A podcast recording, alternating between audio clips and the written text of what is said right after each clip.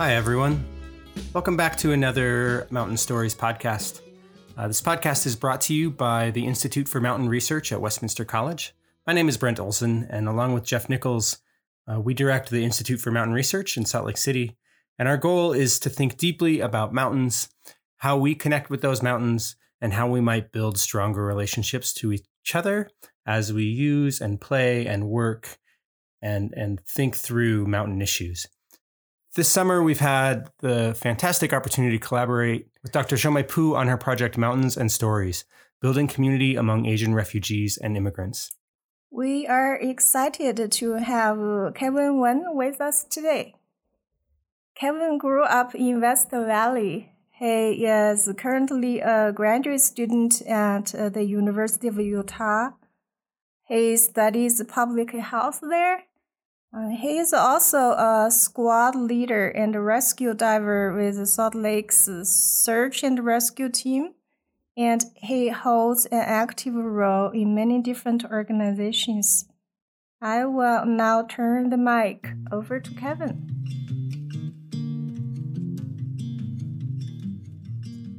Um, well, my name is Kevin Nguyen. Uh, my Vietnamese name is King, and I believe it means brave. And I think a lot of the stuff that I get to do and sort of the life experiences that I've been through, I have to really be brave to be able to go through it. Um, I use pronouns uh, he and him, his, and I grew up in the city of Salt Lake and now currently a resident, a longtime resident of West Valley City, still living in my parents' basement. Um, but you know, family is such a, a big part of of who I am and of the culture as well. But growing up, really, it's it was um it was a very interesting experience. You know, growing up in a single parent household, going through this mix of uh, family turmoil with my parents getting divorced, and then you know my mom being um, an immigrant here. She came here during the the Vietnam War, and we really didn't have much growing up. It was uh, always a constant struggle between having money to pay rent or having money to eat food, right? And I think that really shaped and gave me the experiences and why I do the things that I do now. Um, because growing up, it was always, you know, going through these different types of struggles. And in hindsight, you know, I finally realized that, you know, it wasn't it wasn't Santa Claus who brought us the food gift cards and the clothing and the toys. It wasn't just, you know, the tooth fairy bringing in money every, you know, every week or every two weeks. It's the community really coming together to be able to like give that to my family. And I think that's where my work with community started after I realized that. But that is really a big part of who I am as a person. Um, I am also a new uncle uh, to a very beautiful niece. Her name's Avia, and she really brings me a lot of joy. And also an older brother, of course, to my younger sister. And between my younger sister, my mom, and my grandma, that's pretty much the core family that I that I have here in Utah. It's it's really cool to go through some of these experiences because like it really drives what I do now and I I get to be in a position now where I get to then help people that are in need, whether that's through like search and rescue or through my work um, in public health and community health and leadership. People always ask me, "What do you What do you do, Kevin?" And I I do too much. so uh, professionally, right now, I'm currently the community health worker specialist at the Utah Department of Health. And um, community health workers, if you don't know the term, they're just really trusted members of the community that sort of like what my family go through. They've lived these experiences, and so they know how to navigate the complex systems that our our healthcare and our social services, right? And they're really the bridge between community and these type of services. And so I get to really work to expand and support and grow their efforts throughout the state of Utah. And we're making really, really good headway um, in terms of that. Also, I am a health educator at Salt Lake Community College. And in that space, I get to help facilitate some diabetes prevention courses, really focusing on the, the chronic disease aspect of things being able to talk about uh, different topics and looking at wellness from like a holistic lens, you know, working on not only like the physical wellness, but also be able to help facilitate some stress management courses, uh, be able to facilitate some behavioral change courses there, and really working to improve the, the wellness of the employees at the college. So that's my professional work. Uh, volunteer work, of course, I am a really proud member of our Salt Lake County Search and Rescue Team. I am a squad leader as part of the team and also a rescue diver where I get to um, be on call all the time, right? Our team is full volunteer. We're on call 365 days a year, seven days a week, at all hours of the day, um, regardless, to be able to work to bring people home. And that's one volunteer opportunity I get to do. I'm currently also the chair of Lake County Mayor Jenny Wilson's um, CODA, the Council on Diversity Affairs Health Subcommittee. So helping to drive health initiatives and health efforts for the community, for the county. And I also sit as the coordinator and chair for my city, Healthy West Valley, the Healthy West Valley Coalition, where it's a coalition that's brought together by community members like myself with organizations that want to support the community and working to drive health initiatives in the city of West Valley. Uh, so I, I, get to do a variety of different things. Really, our, our most recent awesome thing that we've been working on is there was a really profound and inspiring and awesome individual. Her name is Margarita Satini, and she did a lot of community work. And she was working on leading a community oriented uh, approach to address racism as a moral and public health crisis. Unfortunately, we know that really COVID 19 has had a big impact on our racial and ethnic minority populations, and COVID 19 took her away from us. And it was, you know, right in between our first and second meetings of this group.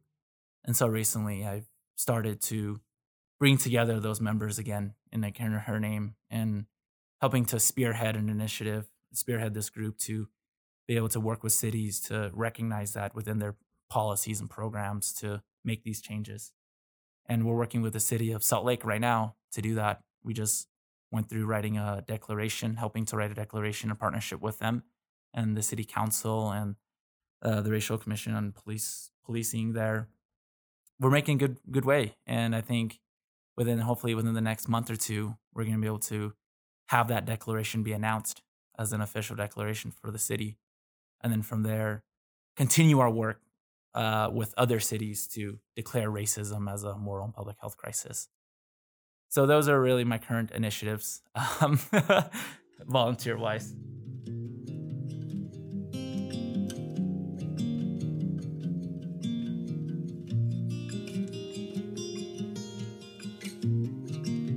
I went to a little elementary school called Redwood Elementary. It's off of Redwood Road. That's why it's called Redwood Elementary. And uh, yeah, there, there were really struggles. You know, uh, when I was in elementary school, I was in ESL till I was second grade. And so trying to fit in and learn English and also just try to be part of, I guess, the crowd when, you know, when you're younger. You just want to belong, right? That was a big thing. And I think a lot of kids that go to that school experience what I experienced, where you know typically when you start school, right, you you know you get to go and you get a new backpack and you get new pencils and new shirts, and for many of us, you know, we came from really poor families that we didn't have the financial circumstances to be able to buy those new things, and so oftentimes it was, you know, wearing the same three pairs of clothes throughout the year to go to school, or not having a backpack, or having to you know get free lunch. You know that was a big thing too. And i remember that was a um, that was a big struggle for for my family. You know my mom didn't really understand english too much at that time or even just how to read english as well. And so i was the one having to fill out my own free lunch waivers or my school fee waivers at a prime age of 9 10 11 years old. And i think it just I think that just shows like a lot of where our community is too. Like it's having that tenacity, just being able to adapt, right? And just working through it because that's just what you have to do. So I think I remember those as like my my big challenges. And also when I was younger as well, um, I wasn't too tall. I wasn't too like big, right? And so bullying was something that I experienced for um, a little while.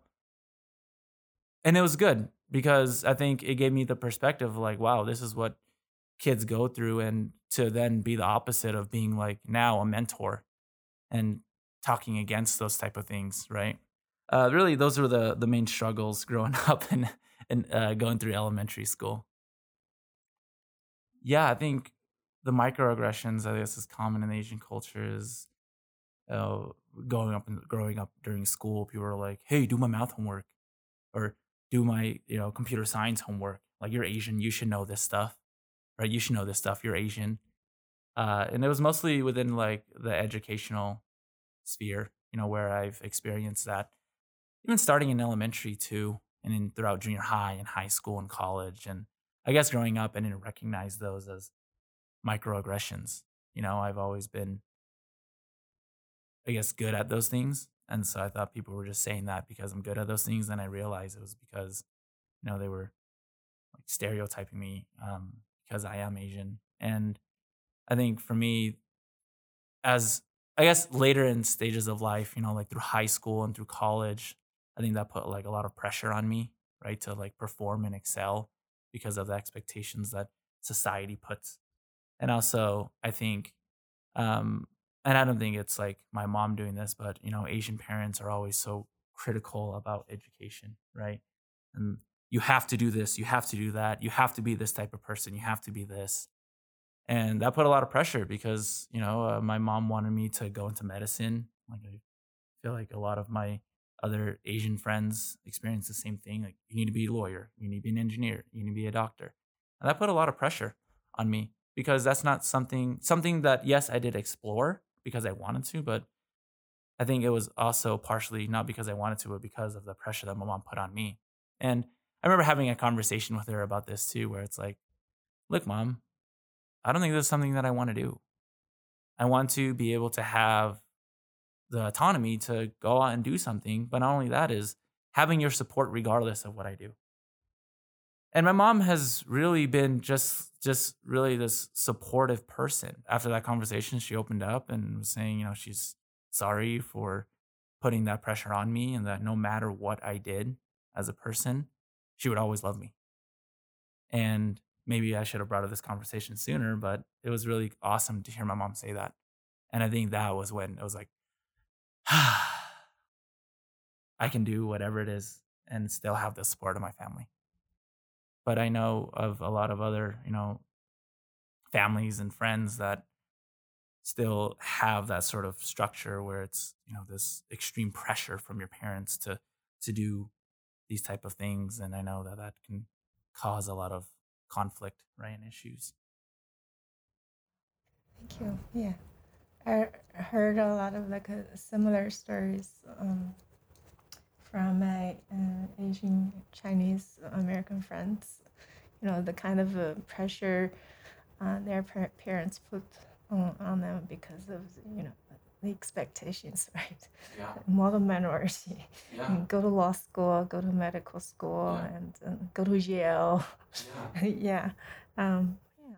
You get a you get an A minus, and what is that little thing next to the A? How come there's that, right? And or how come you got a 3.9 and i mean it's just such extreme pressure and especially if you're someone that's growing up and trying to learn to you know ident- like figure out who you are and then having this additional pressure on i mean it's a lot. Mm, i wonder uh, what that well where it comes from so you know this uh, emphasis on education. Uh, i wasn't born here. I grew up in china I have this similar kind of a pressure. So uh, always the emphasis on education. In Chinese culture, there is a saying that uh, nothing can be compared to education. So education is a priority, um, no matter what. Mm-hmm. Uh, parents would do whatever they can do to send their kids to college if, if they can. Mm-hmm. So uh, I don't know where that kind of uh, um, like priority on education comes from. Yeah. Oh. Yeah, I'm. I'm not sure either. Now that I think about it, for me, I guess maybe it's because my mom realizes like education is such like a a key determinant of you know financial and and with financial other you know good outcomes positive outcomes right? Like we grew up without a lot of money. My mom didn't graduate high school. She was a single mom supporting four people taking this loan to pay for that loan using this loan to pay for this and then it's just you know building up all this credit card uh, debt and i think she was really just she realized that you know education is going to be the, the thing that opens up doors to be able to have a little bit more financial wellness and then not be able to mom's like you're not going to be poor right? You cannot be poor because you know i want you to have food to eat. I want you to not have to worry about taking four credit cards to pay for basic necessities. I want you to have money to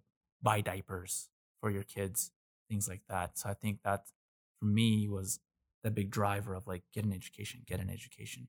Like do well do well do well. So that I don't have to go through the same struggles that my mom and my family did.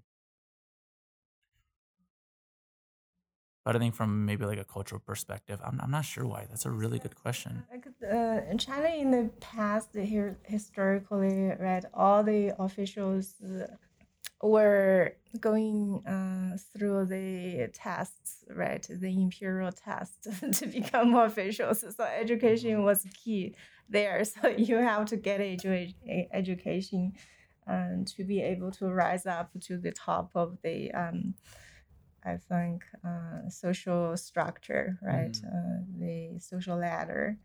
We are probably similar in many ways. My parents are farmers, so uh, in Chinese culture, farmers are at the lowest social I think ladder or something, the bottom of the society. Yeah. Right. Uh, so, and education is probably the only way for their children um, to what they call shed their um, farmer's skin, right? Yeah. And to have a different uh, life, different life, and uh, not to be poor, right? In that aspects, uh, both my parents and your mom share some yeah similarity there but i do say that there is a cultural aspect in that because it's ingrained uh, in chinese people that education uh, is important mm-hmm. It's the Chinese proverb, one ban so everything is lower uh, than getting an education. Yeah. Did you experience a lot of like the pressures as well from like your parents and how do you navigate um pressures from my parents yes especially my mom because uh, uh, she was the second daughter in the family she didn't get the opportunity to go to uh, high school as she hoped. She she was very intelligent and she did really well at elementary school. But after that, uh, my grandpa passed away because of starvation during the Great Famine. My big uncle was at school at that time, and uh, her big sister was at school at that time. So, as the second daughter, she didn't get the chance um, to continue her education. So, she put uh, all her hope of getting an education on me. So, the biggest daughter in the family uh, yeah, definitely pressure from my mother, not so much from my father. Uh, my father is pretty comfortable um, of being a farmer because, yeah, probably because he is a son in the the only son in the family, and he is so loved. I went to uh, a boarding school for high school I remember in the class we had uh, like uh, students from all kinds of background, um, but only a very small number of students uh, uh were from the countryside, like me, right? Uh, because they excelled at school. Um, and uh, in the same class, we also had students uh, who come from uh, working class families. Working class is a little higher uh, than farmers family. uh, and um, you know, um, children of high officials in the county and in the city. So it's a mix, maybe.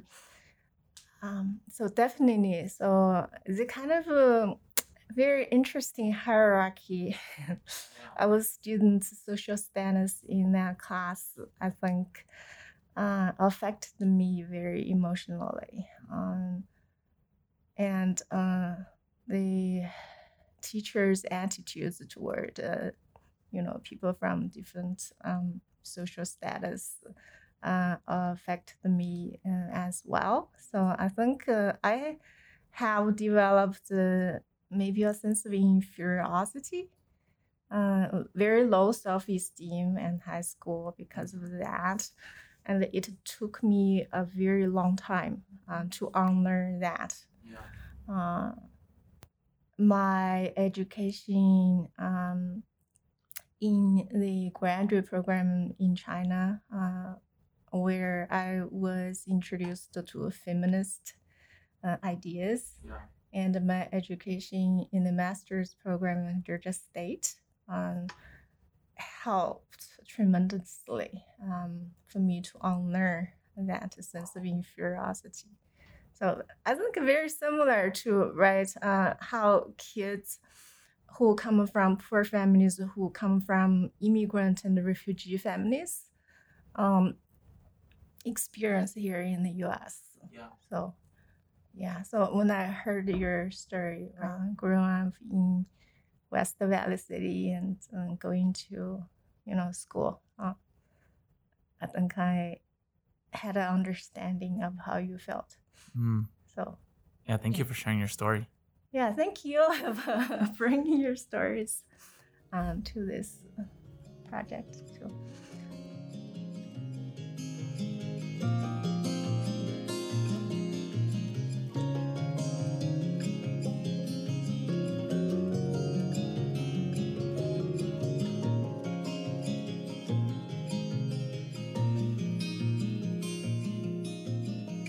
I guess my connections with the mountains started with my connection to the to the hills um, that are from the parks in West Valley.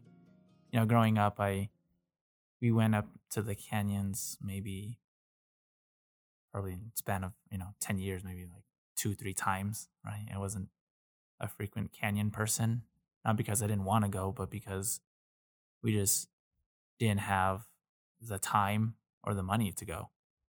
And for me, it was okay. Well, I don't get the mountains, but I get the West Valley City Parks, and I get uh, there was this there's this lake here called Decker Lake, and there was this there's this big hill that comes off of the overpass, and we just you know ride our BMX bikes with no brakes because you know all our brakes are broken off, and you know we stopped using the our our, our shoe to stop the bike, and you know we ride up on the road to the overpass and then ride down that hill and pretend we're on you know mountain bikes. And i guess that's where really my my love for biking and also being outside started you know when we when we were growing up we didn't have money for things like xbox or playstation. So we just went outside to play.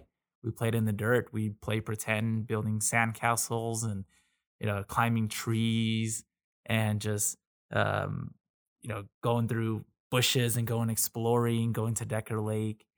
And I guess as I grew up and had the opportunity to go play in the mountains, whether that's going with my my friends who have cars, uh, eventually I got my own car senior year of college, and that really helped with providing access to these mountains. And so I guess I connected with the mountains because of just my childhood connections with the hillsides of the parks that I got to play in and the dirt that I got to roll in and the you know the stinky Decker Lake that I waded through to go try to there was there was um there was carp. We can see the carp swimming in the shallow water. Of course we didn't have fishing rods and being kids we're like well how do we how do we catch these things? And so we're like I know. We'll, we'll wade in the water with big trash bags and we'll scoop them up. of course, that was a bad idea because we got halfway out and then we got stuck. We're like, oh my gosh, I can't pull my shoe out of the, the water to catch this carp. And so we lost our shoes in the lake. My shoes are still in there somewhere. But I think it's just like experiences like that where, you know, it's just really organic and we just got dirty and out there and that really connected me with nature and the mountains. And I guess now it's more of a connection because I've, you know, taken my biking from biking throughout, you know, the little trails here in the valley or the hillsides to now mountain biking, right? In, the awesome trails we have in the Wasatch. And not only that is, not only am I um, a participant in outdoor recreation, but I also get to help people through my search and rescue efforts in being able to um, take care of people who get hurt, right? And and be be that person who who brings them down the mountain safely back to their families. So there's, there's a lot of good connections there um, in terms of the mountains and I. I think it's a place of solace and and calm for me. I love just going and hearing the sound of the dirt crunch. I would just listen to the sound of the dirt crunching, and that's therapeutic for me. Or going out and then just stopping and just spending, you know, five, ten minutes just to listen. And oftentimes you're not listening to anything because it's so quiet. And in my life, it's always chaos and always so noisy. And so the mountains for me is a place of quietness and calm where I go to just to breathe, right? And to just really soak all this in. And, um, you know, I feel like for me, I'm right now being able to do big things. And when I go in the mountains, I feel really small. And to me, that's that's just something, you know, like wow. Like this is just our Wasatch Mountain Range. Imagine all the mountains in the world and how much unexplored space there is and how really just we're just one small speck in this circle of life, you know, Lion King reference. But it's awesome to just just be up there. Um I guess solace is the word for it yeah, my mind just keeps on coming back to that word, place of solace. Do you have a favorite trail, biking trail, hiking trail in the mountains somewhere? Ooh.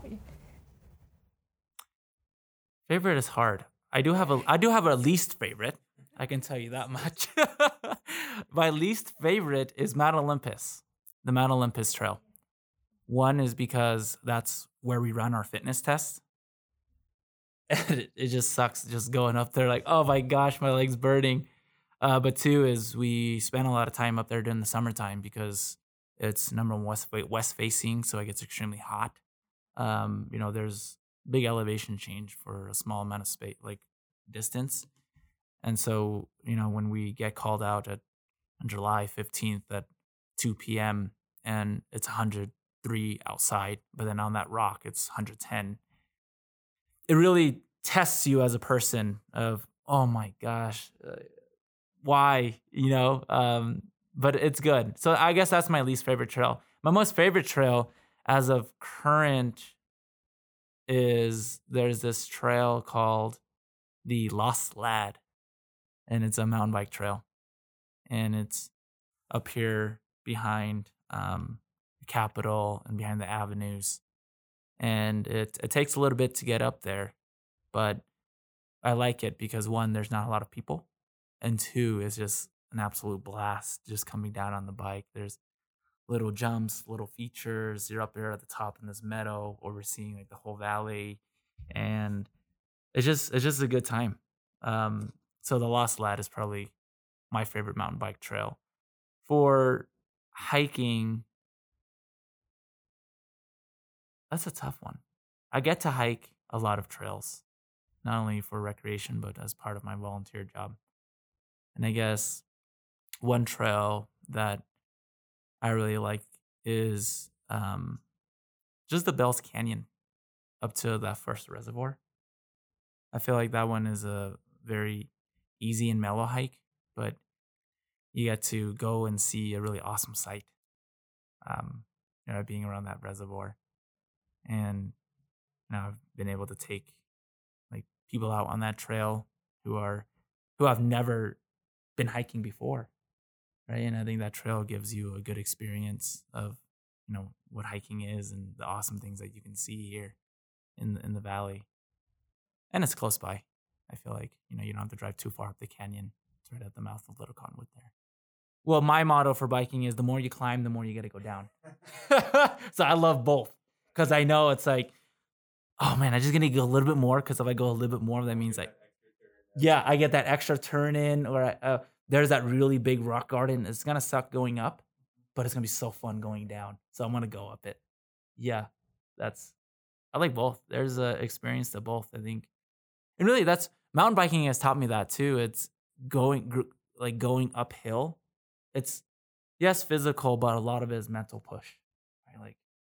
Being in that zone, being in that you know that burn. Your legs are burning. Your lungs are your your lungs are just sucking up air as much as they can, right? But mentally, you're like, all right, I can do this, right? And I see how I to see how much I can push myself. And really, that is carried over to a lot of like you know professional and volunteer work that I do. Is like your mindset behind it is so crucial, right? To excel at.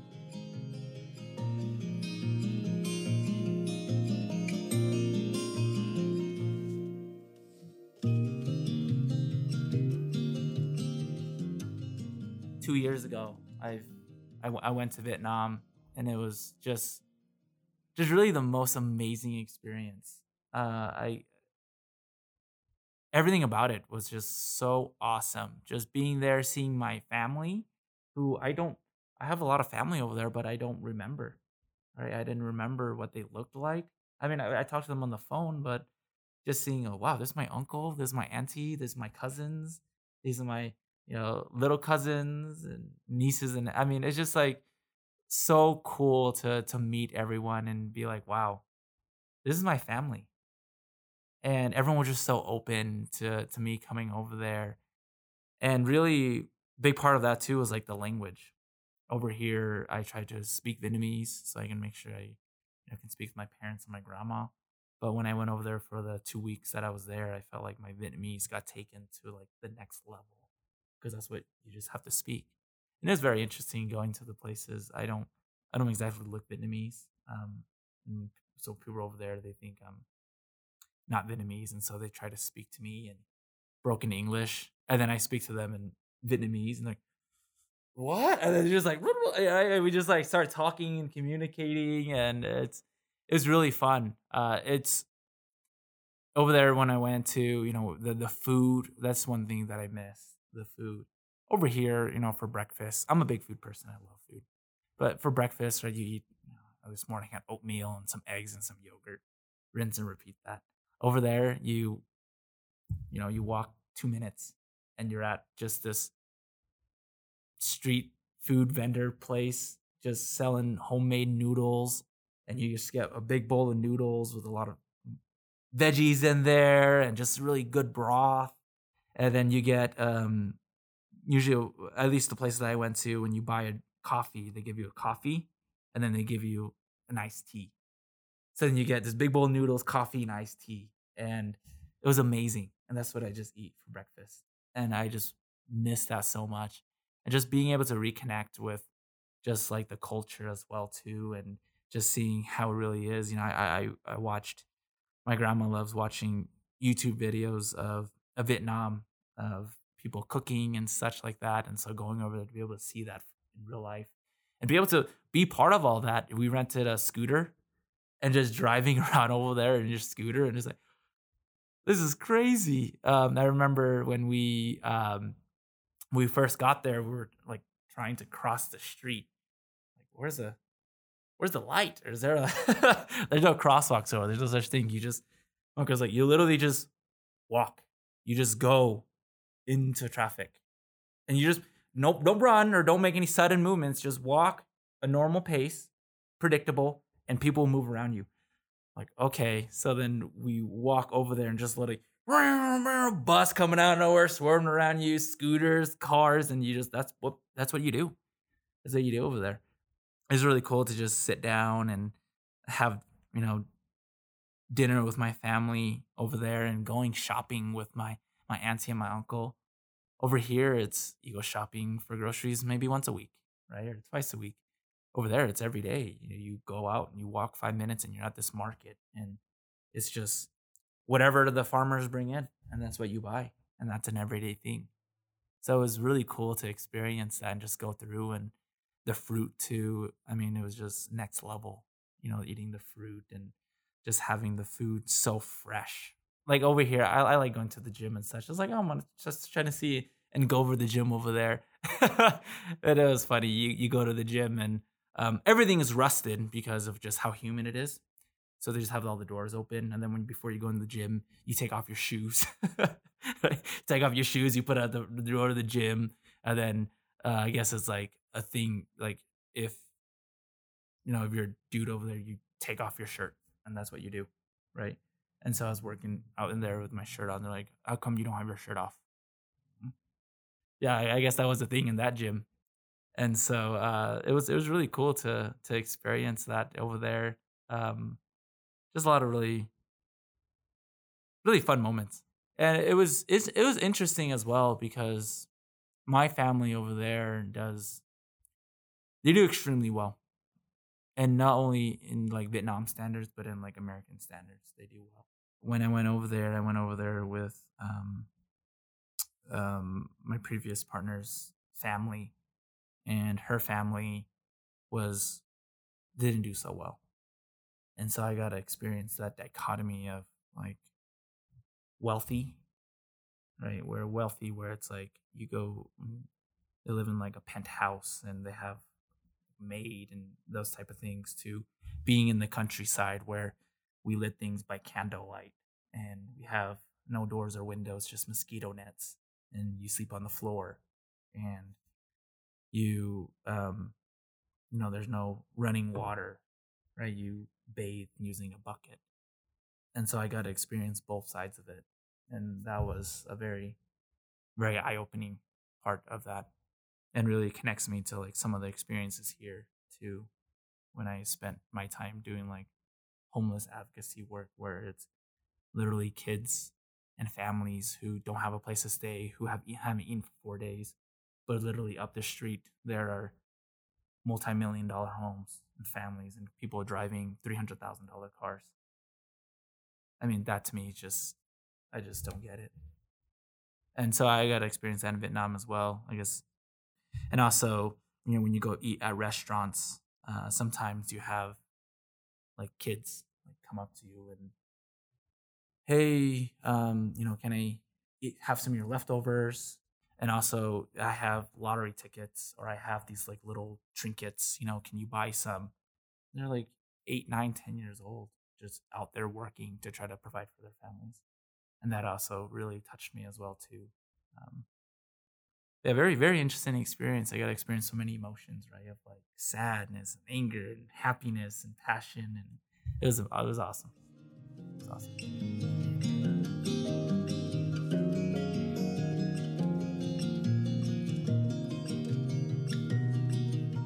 Growing up, my mom was, when you're at home, you speak Vietnamese.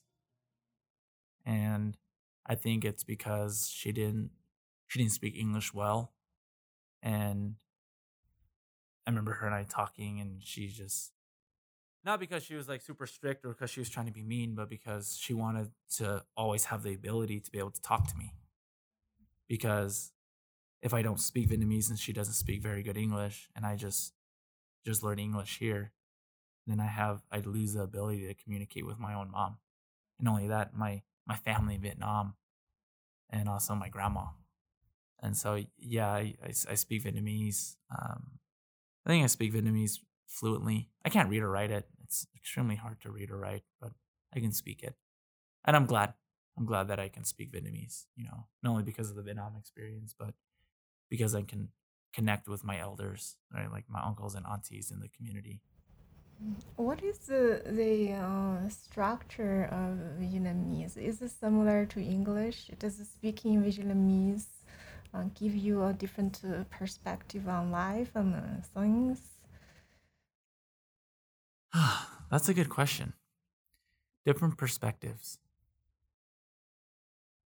Yeah, in terms of being able to connect with those who don't speak English as well and being able to learn their stories. I think that to me is like such an important part of why like speaking Vietnamese is something that I want to be able to keep and be fluent at. I love to just connect with people and learn their stories and why and and talking to you know those who came over here during the Vietnam War and being able to ask their stories like what is what what was that like? You know, can you tell me more? Um, what was your struggles? Do you go through similar things? And being also th- to connect with like my my friends' families. Some of my friends' families, you know, they they're like similar to my mom, where they don't speak as English as well, and so being able to connect with them, because I think family and friends are are very important, and so I want to be able to engross myself in you know the the families of my friends as well and, and whatnot. What is the uh, Vietnamese word for mountain? Does Vietnamese have a word for mountain? Or Yeah, it's um núi, and duck is like dirt. Núi and duck, yeah. what does Nui mean? Just the sound, or uh, does it describe the image of a mountain? Uh, does it um, convey the concept of a uh, mountain? It's funny. It's such a simple word, but yeah, I don't know how to spell it because I don't know how to read or write Vietnamese. But to me, when I just listen to the word itself, and you say it's, it goes up. Núi, and similarly to the mountains, it goes up. And so I imagine núi is like this rising and this um, you know, tall um, word. Growing up, my family were were farmers too, and so they spent a lot of time in the hillsides. You know, reflecting back of their experience in the hillsides, it might be a little bit different, but for me, like that's where I started my love of the mountains was hillsides too, right? And I know my mom's always wanting to to go up to the canyons, and so it's been really cool to be able to now like connect my family with the mountains as well, right? Like come experience this with me. Although you're not mountain biking or hiking, just going up there and just seeing how spectacular it is. And this is like where we live. And then comparing that to to Vietnam and the hillsides where they were where they grew up. That's that's cool. Yeah.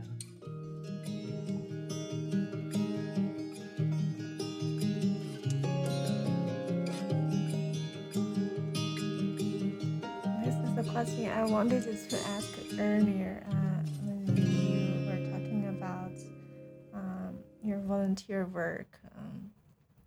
So I'm wondering if you could share with us a rescue story. My story um, was happened a little while ago, probably in 2017. Um, we got a call out, I believe it was Sunday evening, for someone who went into the water. And it was up Bell's Canyon, actually, near the waterfall there.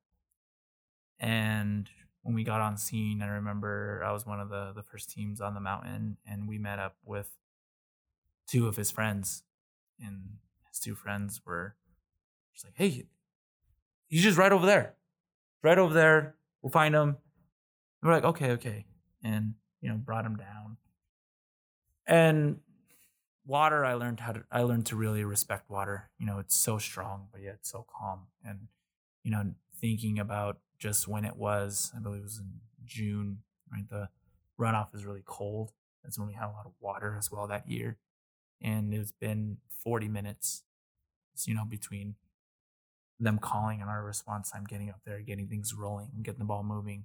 And so we spent some time searching, you know, for him along the falls. And I remember, have you both ever been to that waterfall? Bell's Canyon waterfall. So if you go late in the season, like summer, like uh, August, September, you can almost go up to the falls and like touch the back of it. But this time, it was literally the water was just shooting off of the waterfall because there was so much water. Right? It was just like coming down so fast. You can't even hear anything because it's so loud. that's when really my after seeing that, like my my gut sort of dropped. Because if someone went in that and we haven't found him now, it's in my mind, I'm beginning to switch gears from a rescue operation to a recovery operation. And so we went out the next day again in the morning, and it was an all day search as well, just searching along. And we happened to notice that um, in the middle of the falls, so what they had done was they tried to go up around to the top of the falls and then try to go across over it to the other side, I believe. And um, and then when he went in, he went over the falls. And so, looking at it um, that morning, we've you know they were doing helicopter operations as well too. And you know anything about like water flow, it's in the mornings is generally a little bit more calm because at night it cools down, so there's less melting and runoff. So in the morning, we were able to see that he was in the middle of the falls, just like stuck there on some logs. And so we began our recovery operation and we there was a lot of people up there in the mountain that day probably 30 40 people between not only our team but we had firefighters up there. We had a few officers as well too working on building these what we call mechanical advantage systems where we attach it to the logs and we build what's called like a nine to one. So basically if you're pulling one you're pulling as the force of nine and so we had multiple systems, nine to one systems on that with three or four people pulling on that. So you imagine how much force is getting exerted on that log to move it. So then we move that out of the way. He falls down and still in this little turbulent area underneath the falls. And then we went out again the next morning to be able to then try to um, get him out.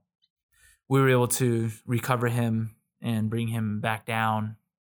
I don't know if you both get to interact with any of the Pacific Islander communities, but family is such a big part of that, right?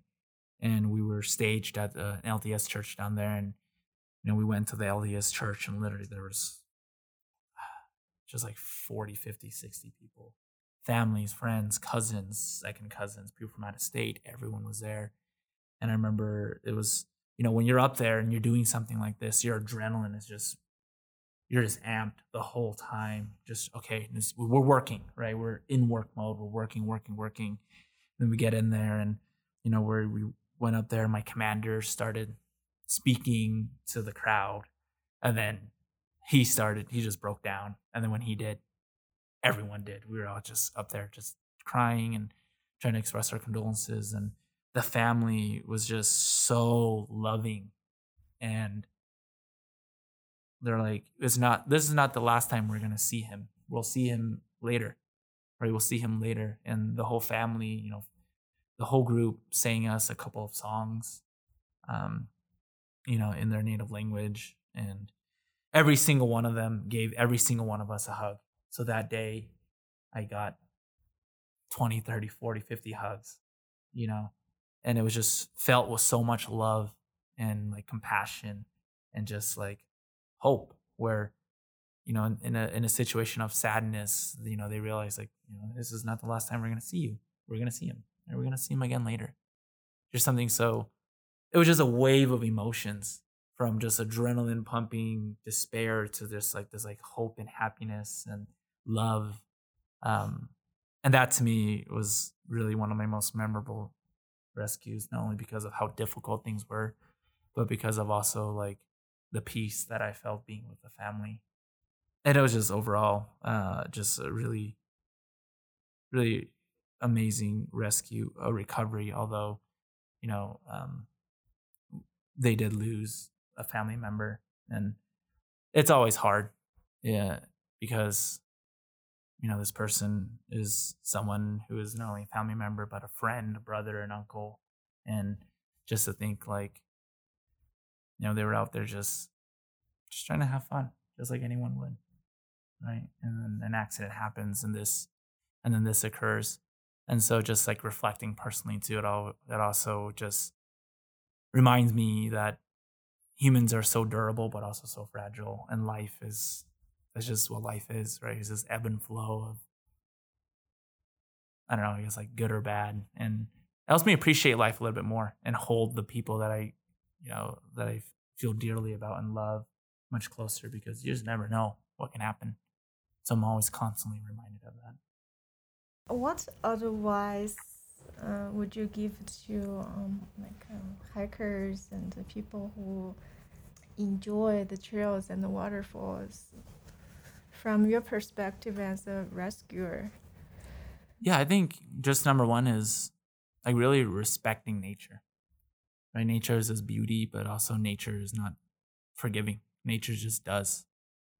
Right? And you have to be very mindful of that. Um, I think for just those who are outdoor recreating, just making sure that you're just always come prepared because you just never know.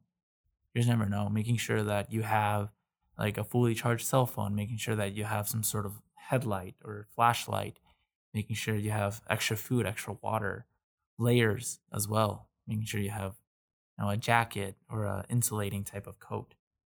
Um, even just basic things like having a lighter, having like a knife, having some sort of um, small mylar blanket type of thing. Just the basics like that, where you may not use it, but when you need it, you're gonna be really, really, really, really, really glad that you have it. um, and and also letting people know like where you're going.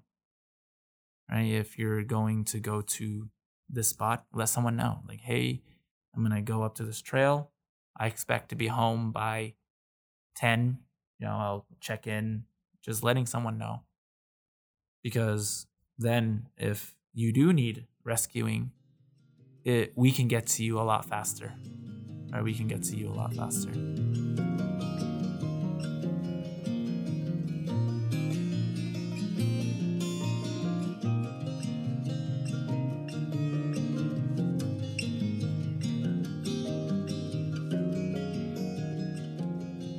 my passion surrounds around public health goes with what we call the social determinants or like the social drivers of health.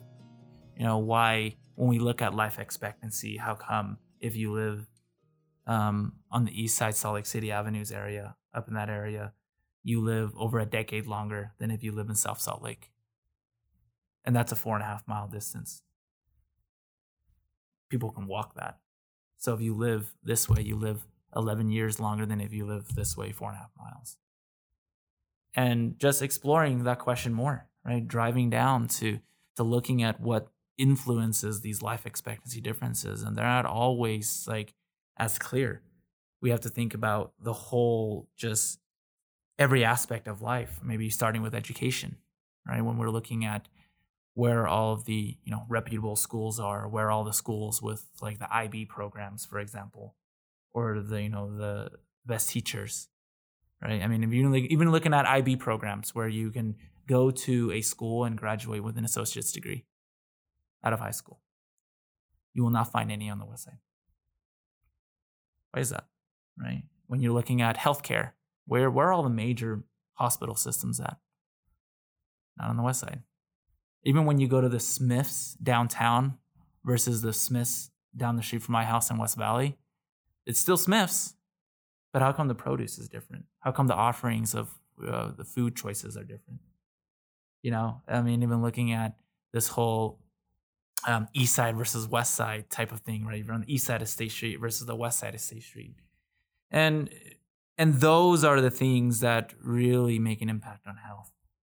And even thinking back too to my like elementary days, where you know my school we would have five, six year old textbooks ripped up. Um, you know, not enough computers for anyone. We wouldn't have AC in the summer. We had to open the windows.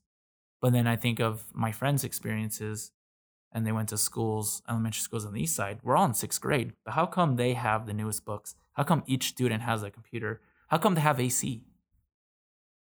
And those things are what influences health overall, because um, you know, if kids don't do well in school, right, then that can influence their ability to go to pursue a higher education, which we know can lead to, um, you know, financial wellness. And with finances, finances don't buy happiness, but they do buy food, and they do buy housing, they do buy health insurance, and they do buy clothing and they do buy just the basic necessities.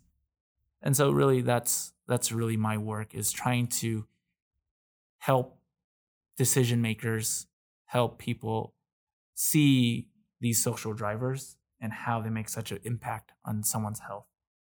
And not only that is really advocating for the community. A lot of times when we look at community, especially in the public health realm or a lot of other realms, where I was like, what are community needs? Let's do a needs assessment. Let's do a needs assessment. But we don't realize that community has so many assets. Right? The community has so many assets. There's so much people, so many people that know this, that do this amazing work, that get, you know, what's going on, that know the solutions. But yet we're not, you know, we're not giving them like a spot at the table. And really my goal is to be able to take not only my lived experiences, but working with the community to be able to have the community begin to take more lead on some of these efforts. Right? It's not it's not having a community person at the table, it's having the community be the table and everyone else standing around community. And then the community drives this. And then we as public health professionals as education professionals, as healthcare, as business, support whatever it is that you know they're going through. And and I think that's where my my public health passion lies. Um, just connecting, you know, my experiences with now my position and you know um, and being able to like leverage that to just better support um, our communities across across the valley and hopefully across the state as well. That's awesome. I really appreciate your uh, suggestion for like assets assessment mm-hmm. instead of uh, needs assessment. Yeah. It, um, yeah, I heard that um, repeatedly that you know uh, the community has assets to offer. There's so many. It's, yeah. Yeah, so many assets, and you know we're like looking what uh, we're looking at what the community doesn't have, but we need to start looking at what the community has. And when we start looking at that, you're going to realize the community has so much. And it's really, you know, uh, COVID has brought light to that where it's, you know, there's, um, you know, health departments were trying to set up these clinics and no one was coming to them. But then they really, you know, and then the community was like, let us set up the clinics. Masses of people came out, right? because these people that are setting up the clinics are your neighbors, are people who speak your language, people who look like you, you know, just your friends and aunties, people that you run with to the grocery store.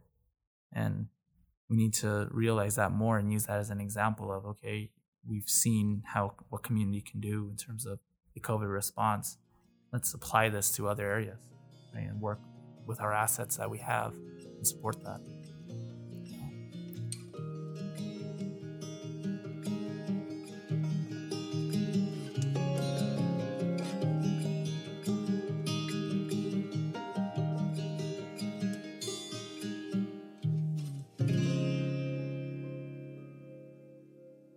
We'd like to extend a huge thank you to Kevin for sharing his stories with us today. And we'd also like to thank the Whiting Foundation for supporting this project through a Whiting Foundation Public Engagement Grant. Uh, the seed grant that they provided makes this whole thing possible so that we can share these stories with you. Thanks for joining us today and for connecting with the Institute for Mountain Research at Westminster College. We're located in Salt Lake City on the traditional and ancestral lands of the Goshute, Shoshone, and Ute peoples. Uh, we also need to extend thanks to the mountains, which we call our home, the valley that's our home, uh, the sun that's providing a super hot summer. Careful out there with fire, folks. And finally, thanks to Pixie and the Party Grass Boys for our theme music. We'll see you next week. Bye.